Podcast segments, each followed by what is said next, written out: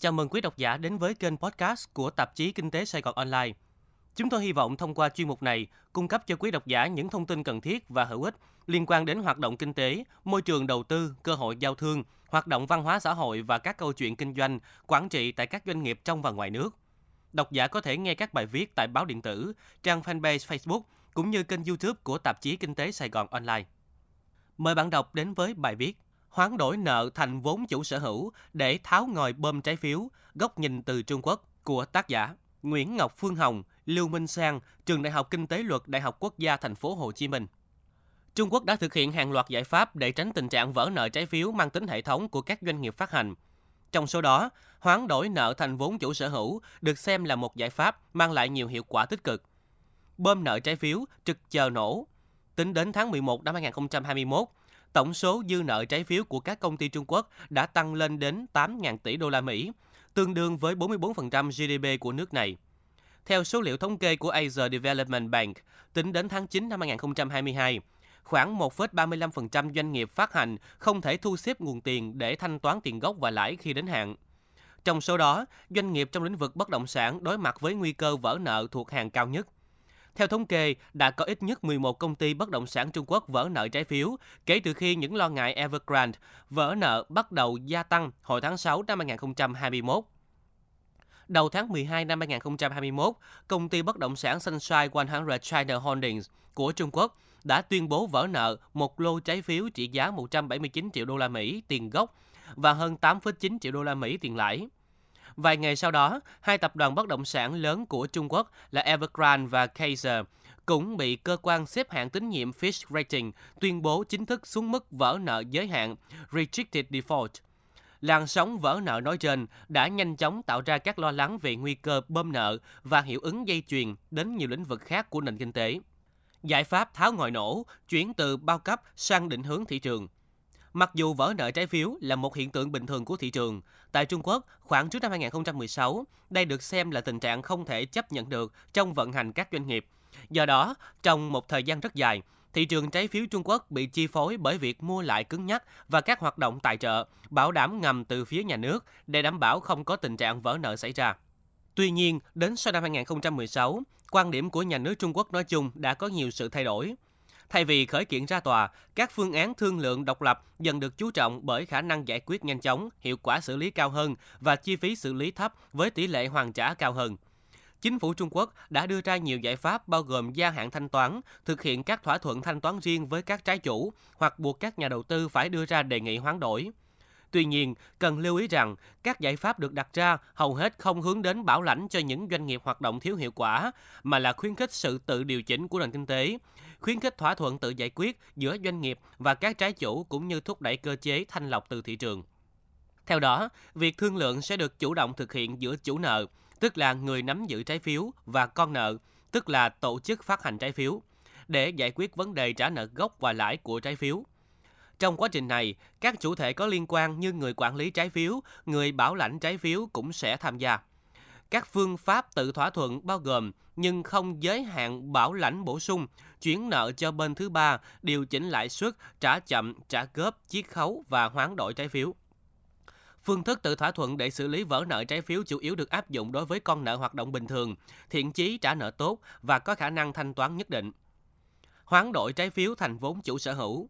Như đã phân tích, hoán đổi trái phiếu doanh nghiệp Corporation Bond Swap là một trong những giải pháp mà tổ chức phát hành và các trái chủ có thể sử dụng để xử lý nợ. Theo Fee Ratings, tính đến cuối năm 2022, phương pháp hoán đổi trái phiếu được sử dụng trong khoảng 79% các vụ vỡ nợ trái phiếu quốc tế, trong khi phương pháp thỏa thuận gia hạn nợ được sử dụng trong 72% các vụ vỡ nợ trái phiếu nội địa tại Trung Quốc. Ở nước này, khi nhắc đến hoán đổi trái phiếu, các doanh nghiệp thường đề xuất sử dụng phương thức chuyển đổi trái phiếu thành vốn chủ sở hữu. Đây được xem là một trong những phương pháp tương đối phổ biến để tái cơ cấu nợ, chuyển rủi ro, giảm đòn bẩy, hạ bớt gánh nặng cũng như là áp lực trả nợ của doanh nghiệp tại một thời điểm nhất định để đặt nền móng cho các hướng xử lý tiếp theo.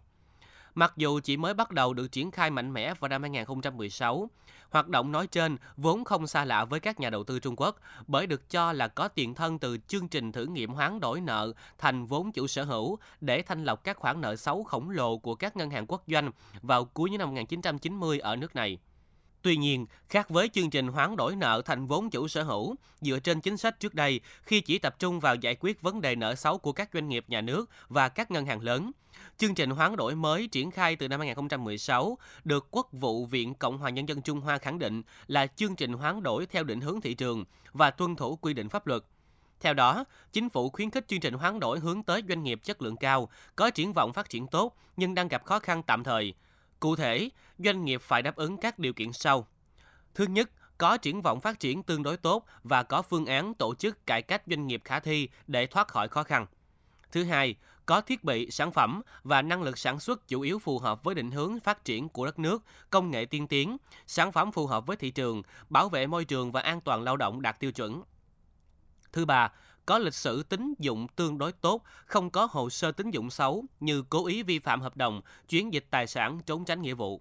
Do đó, nghiêm cấm các doanh nghiệp ma không còn hy vọng xoay chuyển tình trạng thua lỗ, doanh nghiệp mất triển vọng tồn tại và phát triển. Doanh nghiệp có hành vi trốn nợ, doanh nghiệp không có tín nhiệm, doanh nghiệp không tuân thủ quy định của nhà nước, cũng như các doanh nghiệp có nguy cơ góp phần thúc đẩy sản xuất dư thừa tham gia vào hoạt động này.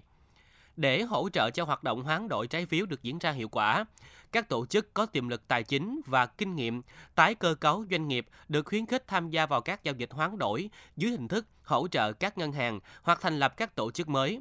Điển hình như công ty quản lý tài sản tài chính, tổ chức quản lý tài sản bảo hiểm, công ty đầu tư và quản lý vốn nhà nước. Các tổ chức nói trên cũng đồng thời được khuyến khích cạnh tranh công khai, công bằng và hợp lý, hỗ trợ và hợp tác với nhau, cũng như hợp tác với các quỹ trong suốt quá trình hoán đổi. Các tổ chức này sẽ tham gia vào mua bán nợ để thanh toán cho các trái chủ và trở thành các cổ đông của doanh nghiệp phát hành thông qua phương án hoán đổi trái phiếu thành cổ phần. Sự hiện diện của các tổ chức này với vai trò cổ đông sẽ có những tác động tích cực đến quá trình tái cơ cấu doanh nghiệp, nâng cao hiệu quả hoạt động quản trị công ty và gia tăng cơ hội phục hồi. Ngoài ra, chất lượng và loại nợ hoán đổi thành vốn chủ sở hữu do các chủ nợ, doanh nghiệp và tổ chức tham gia chuyển đổi chủ động thương lượng và quyết định. Đối với những trường hợp liên quan đến nhiều chủ nợ, chủ nợ lớn nhất hoặc là chủ nợ khởi xướng hoán đổi nợ thành vốn chủ sở hữu theo định hướng thị trường có thể đi đầu trong việc thành lập ủy ban chủ nợ để điều phối. Gợi mở cho Việt Nam Hoán đổi trái phiếu thành vốn chủ sở hữu không phải là giải pháp duy nhất hay hiệu quả nhất trong tổng hòa các giải pháp giải quyết tình trạng khủng hoảng nợ trái phiếu tại Trung Quốc. Thế nhưng, giải pháp này là cần thiết và cung cấp thêm một sự lựa chọn hiệu quả để tái cơ cấu nợ, vượt qua khó khăn nhất thời cho các doanh nghiệp có tiềm lực và triển vọng tăng trưởng nhưng lâm vào tình trạng khó khăn tạm thời dưới tác động chung của thị trường. Do đó, việc ban hành khuôn khổ pháp lý để tạo điều kiện cho các doanh nghiệp phát hành thực hiện giải pháp này là một điều cần thiết trong bối cảnh của Việt Nam hiện nay.